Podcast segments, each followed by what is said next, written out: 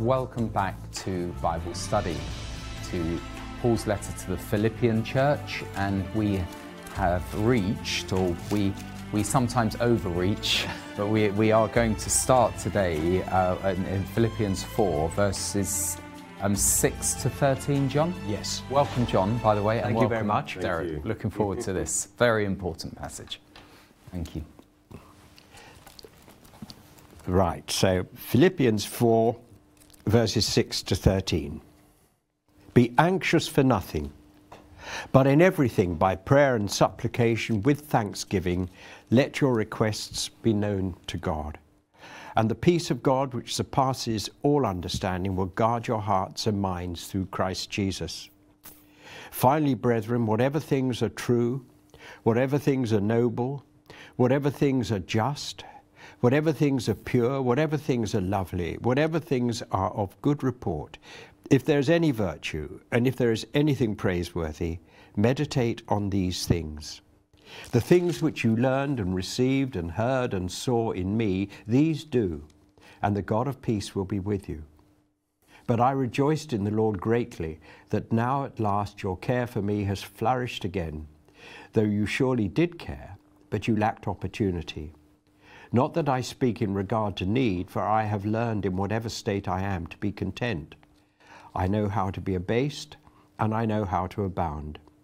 Everywhere and in all things I've learned both to be full and to be hungry, both to abound and to suffer need. I can do all things through Christ who strengthens me. Amen. Thank you. Shall we pray? Lord, we are aware again, as we come to your word, that it is God-breathed. It's inspired by the Holy Spirit. And Lord, we thank you for the privilege of having the freedom to talk openly about your word here on Revelation TV. We pray it will be a blessing for many who are tuning in now. And Lord, we think on these important verses, and we pray that we would know your peace and your presence as we study your word now. In your name, amen. Thank you, Lord. Okay, so Derek, as I say, we sort of overlapped last week, and we're settling on verses 6 to 13 this week. It's a lot I would like to say, but I'm going to give you the first shot. I'll start it off, yes. Well, there's a big emphasis in this whole passage on peace, the peace of God. Yeah. And that is such a precious, precious thing. He talks about the peace of God and the God of peace, and then he talks about that he's learnt the secret of contentment, which again is really being at peace, whatever's going on around you. Yeah. And I think that, I read something this morning that was quite interesting, that this commentator said that peace is like the gift of the king, that when we submit to him, he releases peace, shalom, into our lives. You know, there's that great verse in Isaiah 26:3. It says, thou shalt keep him in perfect peace, whose mind is stayed on thee, because he trusts in thee. And, you know, I think in this passage, he starts by talking about, don't be anxious about everything. You know, when our focus is off the Lord and it's on all the things around us, which has happened so easily, we lose our peace. Yeah. And what he's saying is the first key, really, to have peace is in everything by prayer and supplication. And this prayer, prosuke, is talking about coming to God, focusing on God, looking to God as our source. And submitting to God, submitting that situation to God. We lose our peace when we, in the flesh, take charge of the situation. Very good. And what we need to do is release it to God and say, God, you be in charge, I'll follow your instructions, and I'm looking to you as the source. And when we truly submit to God, the sign of that is that peace of God in our hearts. He says, the peace of God that passes all understanding. In other words, it comes from a realm beyond the understanding. It comes from the Spirit, filling our heart and mind. And then we know we are under God's hand. Wonderful. That's that wonderful peace. Wonderful. Thank you very much.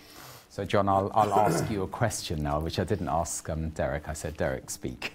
But the Lord said, my peace I give unto you. It's not as the world gives. And then we have in Jeremiah those who say, peace, peace, when there is no peace. Yes. What is the peace that is no peace? That Derek's talking about the peace of God. I think it's the peace of Romans 5, Romans 5, 1 and 2. There obviously are... the peace has a big spectrum. Yeah. But it's available to us, this peace of God, because of the peace within which we stand, which yeah. is a gift of grace, yeah. a consequence of regeneration, a consequence of redemption, mm. a consequence of believing by faith who the Lord is, and as a result of that, we stand in the peace of God. And it's absolutely wonderful. And I think, you know, that scripture in Isaiah, which Derek quoted, is wonderful. Perfect peace. It's just beautiful. Yeah. And of course it's true. Yeah. And it's referred to obliquely here, because as we go on into these verses, be anxious for nothing, but in everything by prayer and supplication with thanksgiving let your requests be known to God, and the peace of God which surpasses all understanding will guard your hearts and minds. And then in verse 8, although he says finally, there's a sense in which he's reiterating the verses in Isaiah, but in meaning, just meditate on what sums up all these things. Yeah. It's the Word of God. Yeah. Meditate on the Word of God. It is beautiful. It is yeah. virtuous. It is yeah. pure. You can trust it absolutely, exactly. and not on the things of the world. If we try and make judgments about things in the world, whether they're true, I mean, they might be true, yeah. but if we try and make judgments about them, we're taking out with, to use a Scottish term, yeah. out with the Word of God, yeah. we will leave ourselves open for deception. But the Word of God will never deceive us. So we can meditate on the Word of God, allow the Holy Spirit to, as it were, interpret that Word into the various situations we find ourselves in, and we will have perfect peace.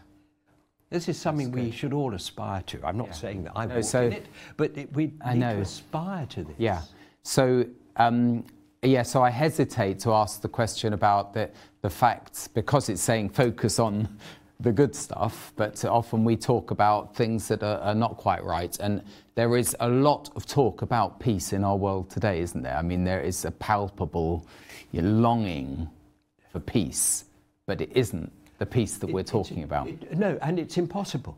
It's a great aspiration, but you know, peace between people who are divided, whether they're nationalities, whether it's a colour thing, whether it's a religious thing, it's impossible. There cannot be peace apart from the peace of God. It just doesn't exist. You might negotiate something for a short time, but you can guarantee it'll break down. Apart from the gospel, there can be no peace. And they've been trying to fix the world for generations, and they've failed consistently to fix it for anything beyond a very short period of time. You've only got to look at history to see that's the case. Exactly. Jesus is the Prince of Peace. Yes, yes. And we only find real peace by submitting to him as our Prince, as our Lord. Yeah. And then his peace fills our heart. And actually, Colossians 3:15 says, let the peace of God rule in your heart as the umpire. And in other words, once we receive, we have peace with God, so we have that, and then we have the peace of God. Yeah. That's the God of peace in us, and he will guide us through his peace. Yeah. Let the peace of God rule in our hearts. So once we've submitted it to God and given whatever is bothering us, you know, we make that request to God and say, God, I'm asking you to take charge of that. Yeah. Then his peace comes in us, and then we have to obey that peace. Yeah. But at the same time, we've got to protect our mind against negative thoughts. Mm. So, as you say, sometimes we have to face negative realities. Yeah, the one that's in my mind, there's the slogan that's used a lot, peace and justice, peace and justice. But it's not what we're talking about. It's what I think is right kind of justice. It's a human concept. And that is pity. And the Lord says, it's, the peace that I give is not what the world gives. And that was my question, really. What is the peace that the world gives? And how is that lacking in terms of the peace that God gives? It's not, it's just a word. It's a word because I think you suggested earlier that the peace that people want is the peace that lines up with their own particular viewpoint, whatever that is, and anything that doesn't line up with that, well, there's no peace. There's outright aggression or hostility. So there is no peace. You've mentioned Romans 5, and Romans 5 reconciliation peace with God, right, with peace with God, and then. So how can you have peace if you're not reconciled? You can't. It's impossible. Which is the point I was making earlier, and the point that Derek made, first peace with God and then the peace of God, which flows as a consequence. And you see, but the interesting thing though, Tim, is that there is this yearning out there because it's in them as part of who they are and created in God's image. There is a yearning for peace. Mm. Which is what you're talking about, a yearning for peace and justice. But because they don't have God in their lives and they're not submitted to the Word of God, they don't understand what that is. And therefore what it is what they believe it is, which is their viewpoint. Yeah, yeah, very good. The peace that the world gives, it's an interesting point. I hadn't really thought about it, but in a way, the world is pressuring us to conform to itself. Yeah. And it's kind of saying, if you want outward peace, it's an outward peace, but compromise with the world, fit in with the world, and then you won't get any trouble from the world, and you will have this outward peace. Yeah. But then you sacrifice the awesome peace of God in you. So it's more important to be right with God, even if it creates conflict. Yeah, maybe the peace that the world gives is a kind of ceasefire. You know, it's just holding back from doing someone in, even though in your heart you want to do them in. It's a kind of, you're all between nations. It's not real peace because the nations are building up, you know, for the next conflict. It's the Chamberlain thing, you know. It's kind of like it's the peace of compromise that buys you a temporary peace. Yes. But you're just setting yourself up for trouble down the line. Yeah. That's the kind of illusionary peace. Yeah. Whereas by not compromising, there may be some outward trouble, but you are in contact with God, who is the God of peace. And so this is a really important subject for many people watching, you know, who have that tension within them, and who know deep down you don't have the peace of God within you. No, we listen carefully because these are important words. It's very, very important, and we know there are people out there in human terms. They're good people, you know. They're striving for peace. Yes, it's on their terms, but they're striving for peace, and not achieving it, and being very dissatisfied as a consequence. Yeah. And it's coming to that realization that there is only one peace that is real and true and lasting, and that is the peace of God. With your Creator. With your Creator. Then you can take it to the next stage, and again Derek talked about this a bit earlier, is that you're then able to submit the problem to God, totally release it to Him, even though you're surrounded by chaos and whatever you're surrounded by, whatever arrows are being flung at you. This might sound difficult to understand, but the Lord says it's not. If you do this, if you give it to me with thanksgiving, I will give you peace. Mm. It'll be a peace which you don't understand, but you've got to really trust me. You can't give it to me with one hand and take it back with the other. You've got to really give it to Him. And it is tied up with faith and belief in God's promises. It is. You know, there you have peace. It is. Because, you know, you're presenting your prayers and petitions, but if it's not in faith, you're not going to be at peace. It's just going to be a mantra or a ritual. That's right. And then as soon as you open your eyes, you're scared again. That's why it says with thanksgiving. Yeah. Yes. In other words, prosuke, first of all, with prayer. That is you just orientating yourself toward God, looking to Him as the source. But then it says, make your requests, the supplication, specifically asking God to take charge of this particular situation with thanksgiving. And it's when you genuinely have that note of thanksgiving, that's the expression of your faith. Thank you, God.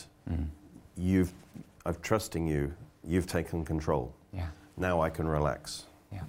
You know, and now I can enter into peace. Yeah.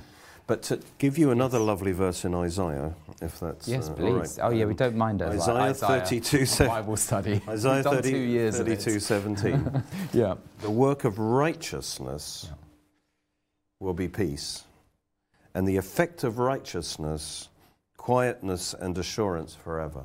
Wonderful. So peace is actually a product of righteousness. Wow. And it says the kingdom of God is righteousness, peace, and joy in the Holy Spirit. So just to broaden the picture a bit, the more we submit to God, what actually flows into our soul is righteousness, his righteous life.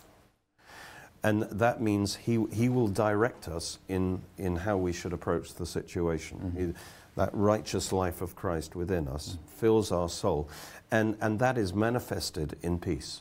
Mm-hmm. And so we're ruled by the peace of God. As we follow the peace of God, that righteousness will be expressed, and that will produce peace. Yeah, I often find with the word righteousness, it's being right with God. So there are different flavours to righteousness. Yes, but you're certainly at peace with God if you're right with God, as it were. Yes, yes. If you've got an open book with God, and you know, obviously sins have been dealt with, forgiven.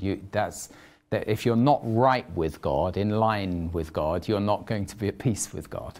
Yeah. No. One doesn't get confused. No, please. Which they might do if they just listen to me. No. There is imputed righteousness, which is to be right with God. Correct. Which we... Justified. We're justified. Yeah. We've put our trust in Christ. So we are right with God legally through imputed righteousness. But some verses speak of imparted righteousness, the righteous life of Christ within us, which imputed righteousness comes first. Mm. That's the foundation. But as we trust God...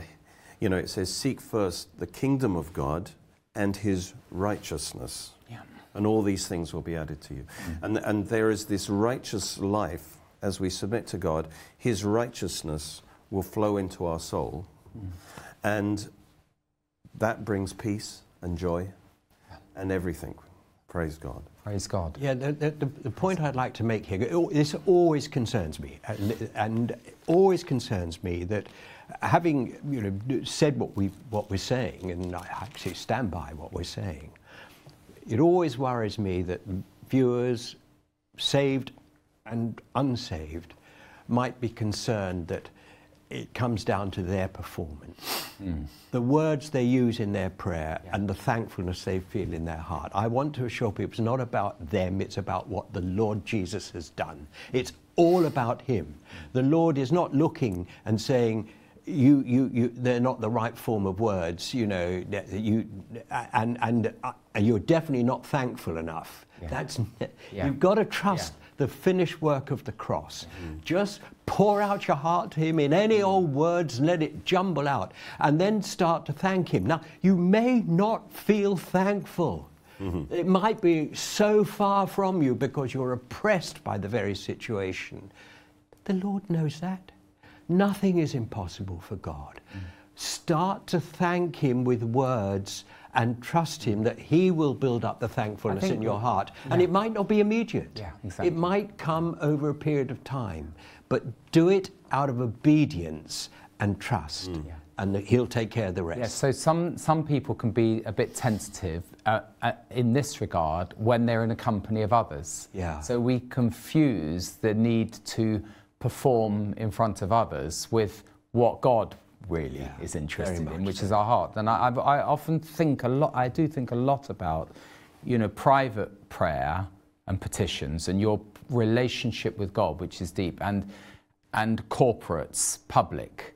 Because we live in the sort of evangelical world where a lot of it is, praying in a prayer meeting or praying publicly.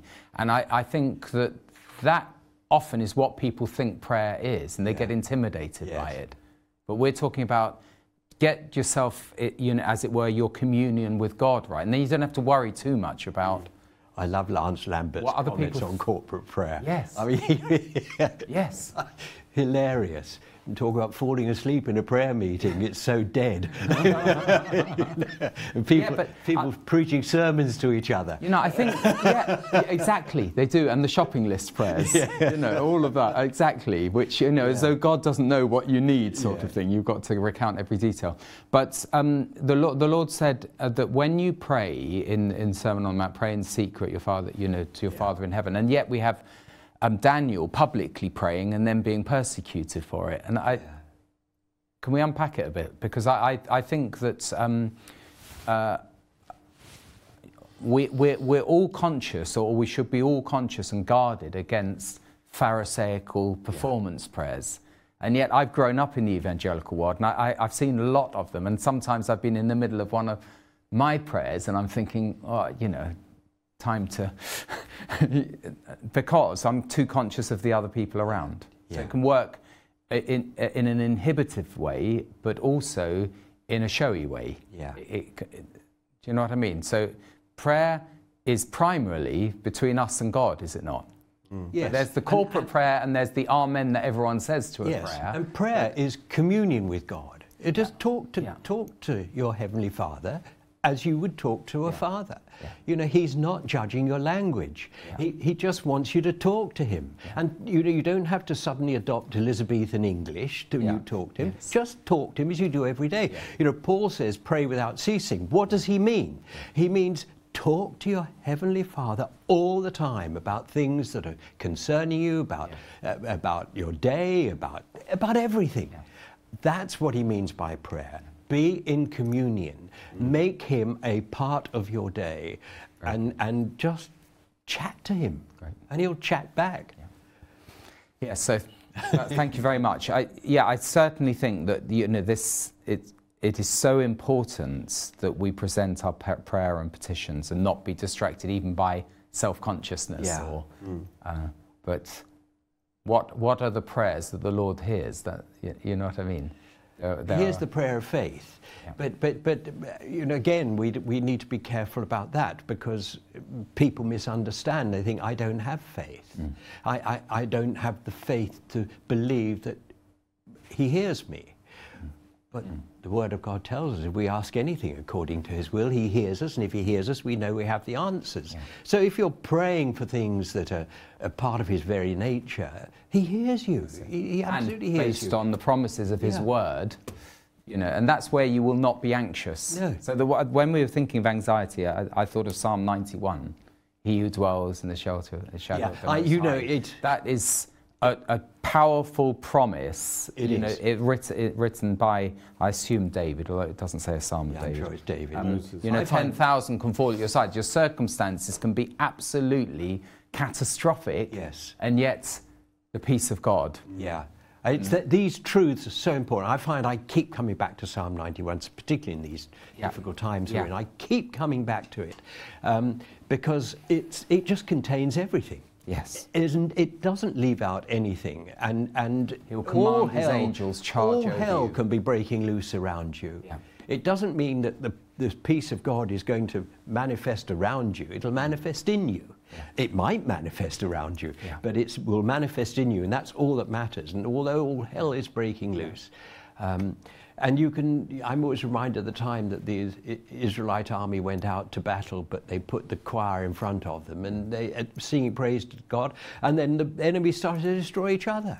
Yes. You know, that's what the Lord will do. That's right. And yet a number of those people might have been very nervous in the troops that were going to battle, even though the choir was singing.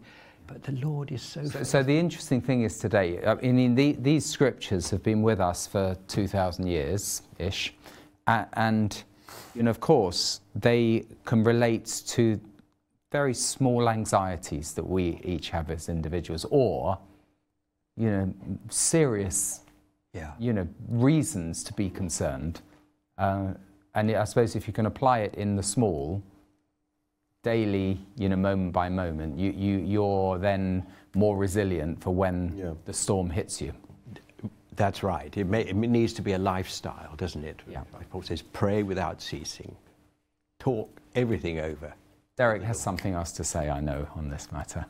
Well, just we were talking about peace, and then I sort of glided into the prayer element of it. But peace, it's just for me. I think anxiety is something that I've had to overcome myself. Yeah. And it's when things become more important to you than God. Mm.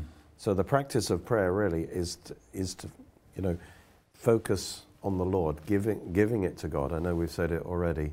And then the things of earth become dimmer. Yeah. It's not like they're not important, but it's God that's the most important thing. And it's getting our eyes on the Lord, trusting in Him as our source, and then we enter into the presence of God, and the presence of God fills our soul. And now we operate out of that place. Yeah. Out of the life of God flowing, directing our thoughts and our life.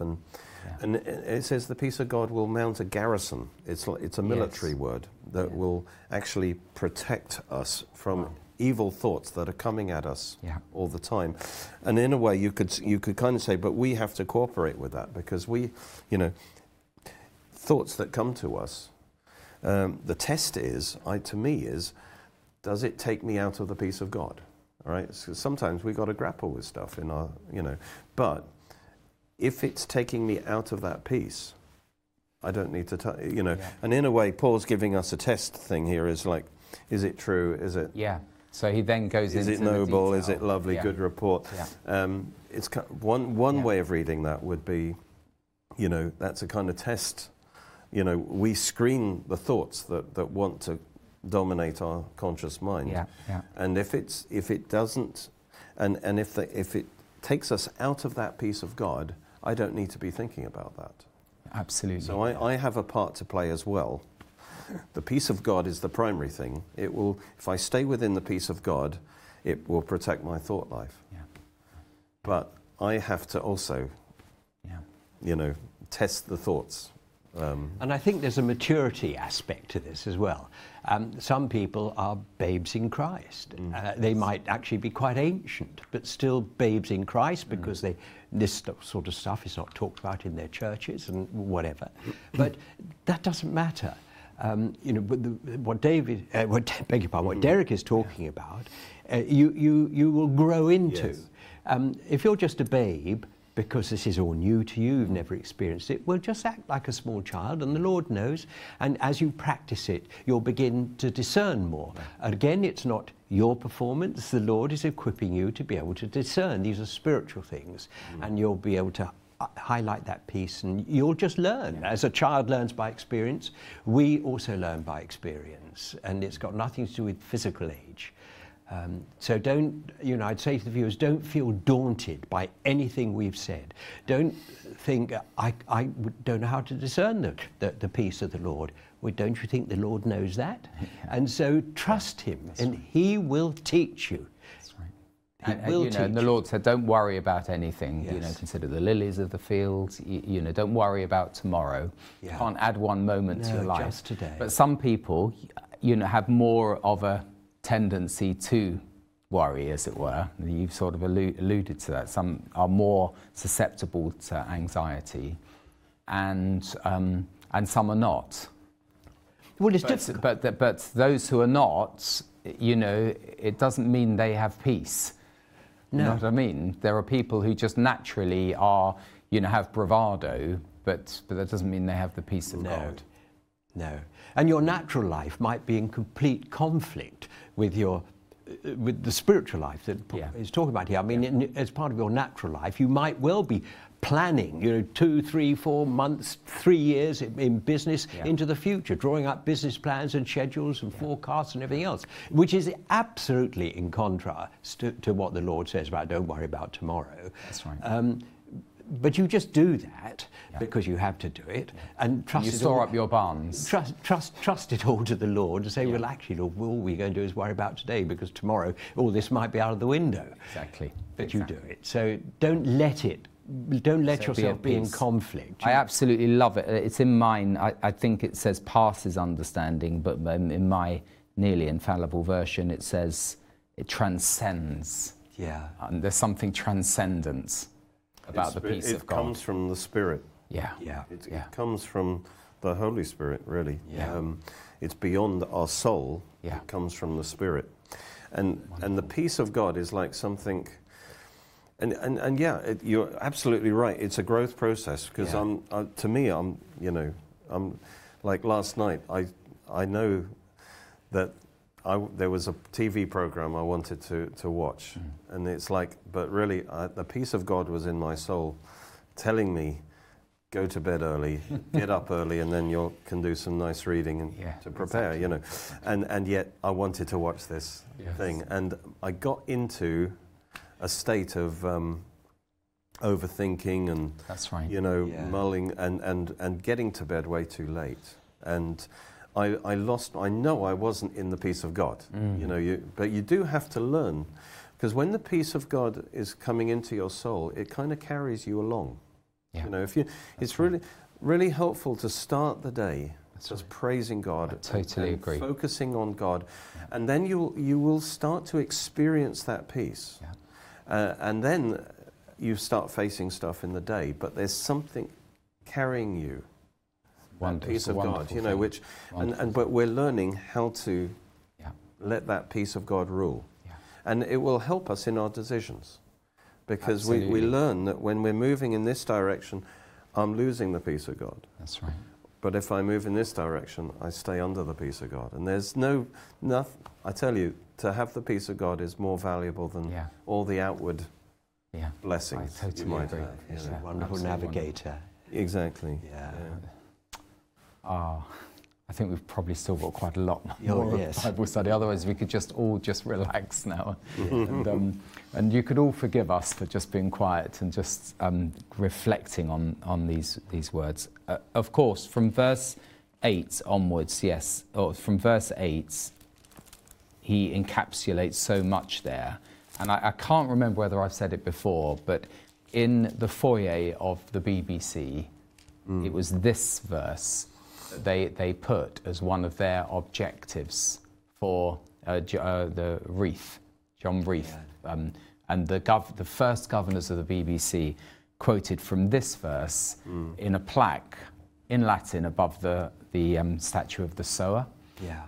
Which was basically saying that the BBC would emphasise whatever is noble, whatever is true, whatever is pure, whatever is lovely, whatever is admirable. And they haven't done it. And I'm not very happy about it, I can tell you. No, and I hope that doesn't strike... They've been taken over. Rev TV off Google for me saying it. But I'm afraid the BBC have breached these promises that they made to observe. And a nation that's not focusing... we've been talking very much about individuals, but organisations, nations that don't do this can't be at peace. Mm. It's almost like an inevitable consequence. Mm. Yeah. Because, if you want the God of peace to be with you... Yeah. You control. He says, we can control what goes on in our minds. Yeah. When I was taken over by anxiety... I almost came to believe that I had no control my thoughts were controlling me. But I come to realise, no, I control what goes on in my conscious mind. Mm. And therefore I can choose to meditate on certain, and it helps to actually speak those things as well, to actually focus your mind on that which is good and honourable and everything. Yeah. And I can choose not to give my conscious mind, my attention, to those things that are, negative. Because it will completely mess us up.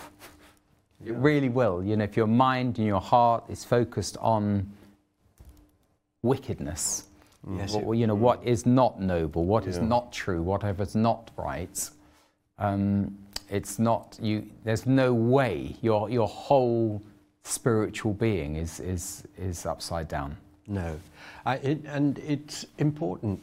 It really emphasises to me the importance of having a reservoir of scripture in you. Mm. Wherever it sits, I don't know, but it's in you, because the Lord can then he's got something to work with. Now, he can work with nothing, of course. He can do anything, but invariably he'll work with scripture. And if you have this verse here, you know, be, what is it?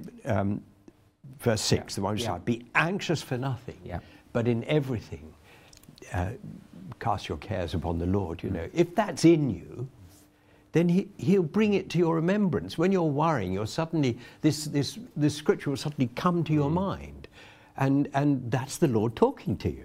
That's the Lord saying, "No, there's a better way. Be anxious for nothing." Yeah. Talk to me about it. There's another thing that's coming to me now, and that is the power of gossip and people talking behind the backs of others. We've all experienced it. And often, you know, they're talking down about other people, and it's not admirable, it's not noble, it can affect you, and it's, the enemy is playing this game all the time, you know, even in Christian ministries or in families, he's doing it. And so somehow we've got to detach ourselves from it. Of course, we don't then want to have a slugging match with someone who's doing that, and there's the other scripture that says, you know, it's not good to even talk about what the disobedient do. So in one sense, we're restricted by a code of good behaviour, and yet it's out there, and the enemy wants to drag us down into you know, divisive talk, or, you know, pointing the finger at others. And got to make sure we as it were, have the peace of God, and not allow, you know, the division that the enemy wants to bring, the divide and rule that the enemy wants to bring in. It's actually what you're saying is covered by the, when it says whatsoever things are of good report. Yes. There's two angles to that word. Yes. But one of the angles is that it means speaking well of. In other words, it's the good report that those things are of good report, that they are well spoken of, but it's also talking about we should speak well of, we should be gracious in our dealings with other people, we should speak well of them, rather than just focusing on, you know, I'll tell you a little gossip, yes, the good negative. One. So it just occurred to me, I'm not prepared as like others in the room here, but when I was a student, I was in South Wales, and I was enjoying a church I was in, a Baptist church, and then I was hearing negative things about another new church that started up down the road, and I was involved with the Christian Union, and a chap came to know the Lord through one of our missions, and I thought, I just can't take him to this particular church. It wasn't his framework at all, but this other one, you know. And so my instinct when I hear something negative about another church is I want to go there. To, you know, and then you discover, and I've got lifelong friends that I've made through going to a different church. It was in Cumbran at the time, and it was a real blessing. The first people I sat down beside were, you know, still very close friends of mine from however many years ago, and that's where you decide. No, you're not going to take on board the bad reports. You're going to prove, you know, what is good. And it's just a lesson, really. Mm. And that's made me, I am anti-denominational, partly from that experience. I think it's just so easy to just, your little tribe, your thing is the only way. No, there are others who know and love the Lord, love his word. They just do it slightly differently, and honour them before the Lord. Little lesson. Yeah, I'd agree. I think to be real, the reason why Paul even has to say that, because you're saying, of course, this is what we should think about these things, but there's almost like a reward for the flesh in the opposite of these things, like in gossip. There's something that is tasty to the flesh in these things, and that's why there is this temptation. And I think what's important, what I've learned is, what protects us against getting pulled into those other areas that do have a reward, if you like, for the flesh, is that we must, what I'm losing is much more valuable. What I'm losing is the presence of God in me, the peace of God. I can grab this little juicy apple here, you know, but I'm actually losing the presence of God. So if I value the peace of God in my heart, then even though this thing is saying, you know, eat me, I'm tasty, I want the peace of God more than that. Yeah. And I'm not willing to sacrifice that for that gain. Yeah. By the way, the challenge then is to maintain good fellowship with both. Yes. So when I was at Loughborough, there was a very strict evangelical church that I attended in the evening because I loved the preaching from a pastor, Rawlinson. But they were very hostile to the church that I went to in the morning, which was a free, charismatic, open worship church. And I have to say that I loved both equally, but neither side completely trusted me because I went to the other. But you, as far as it depends on you, live at peace with all men. Yes. Romans 12, I think. Yeah. Or wherever it is. Yeah.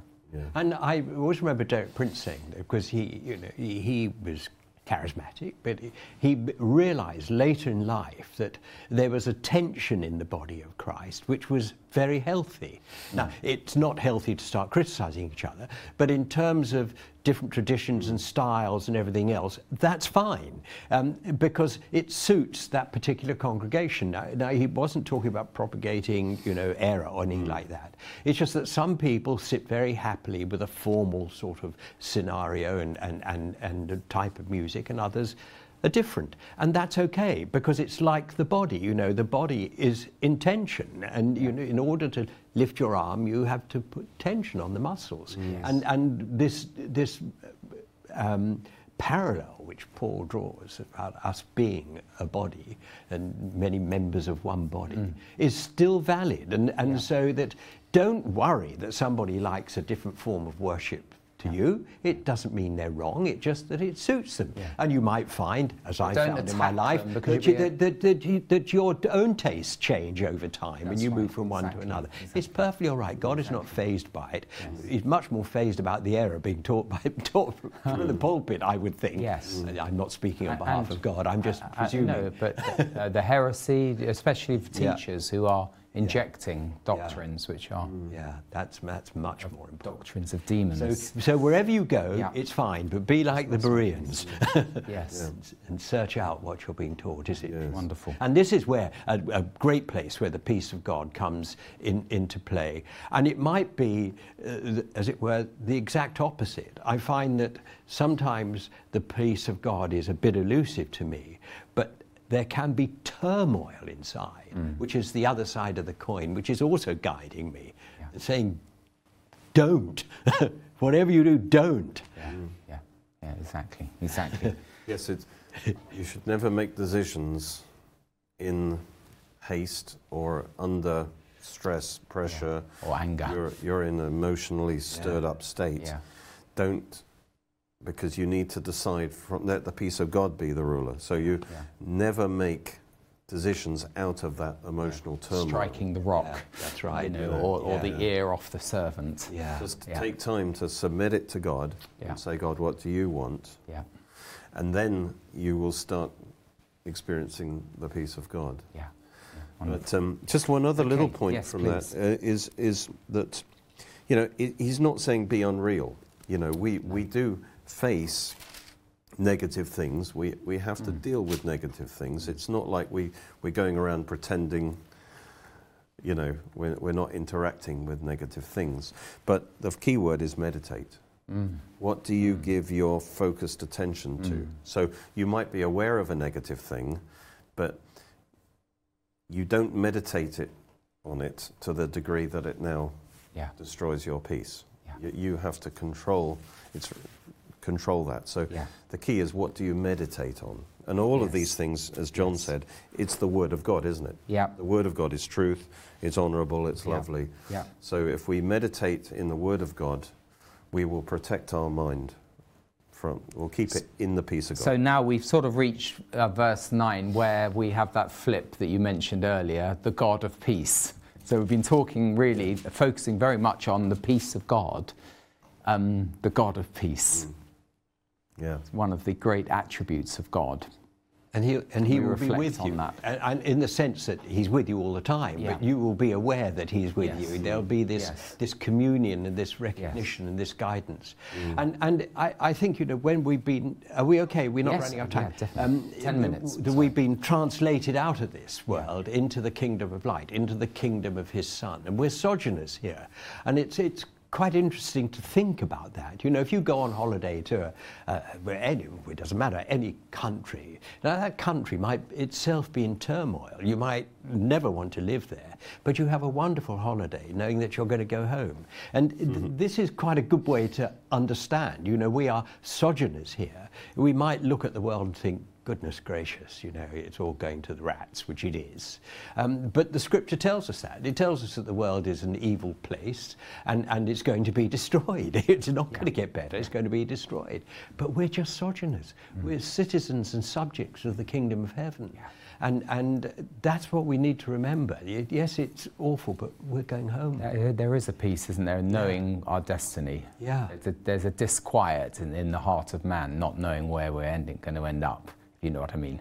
So that's in the heart of those who don't know God's word. That's right. And I was listening to a sermon by Martin Lloyd-Jones recently, and he was talking just about that. It was given in 1958, and it sounded as if it was yesterday, and it was right up to date.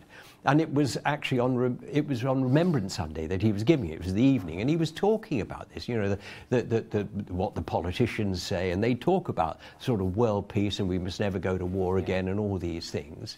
And of course, you know, it's partly just politicians sounding off, you know, being hypocritical, because you know that down the line they're going to muck things up, and all these things are going to come back.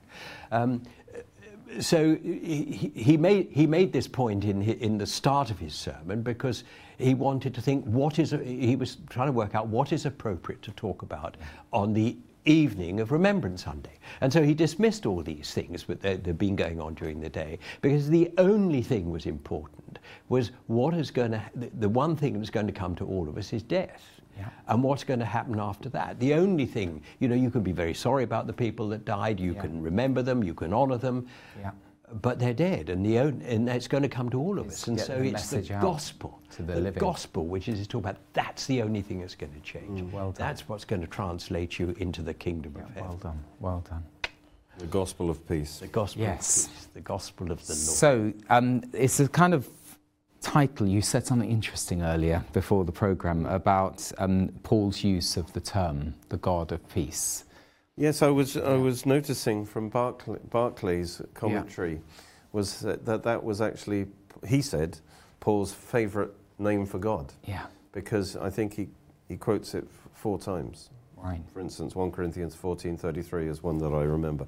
But he calls God the God of peace. Mm.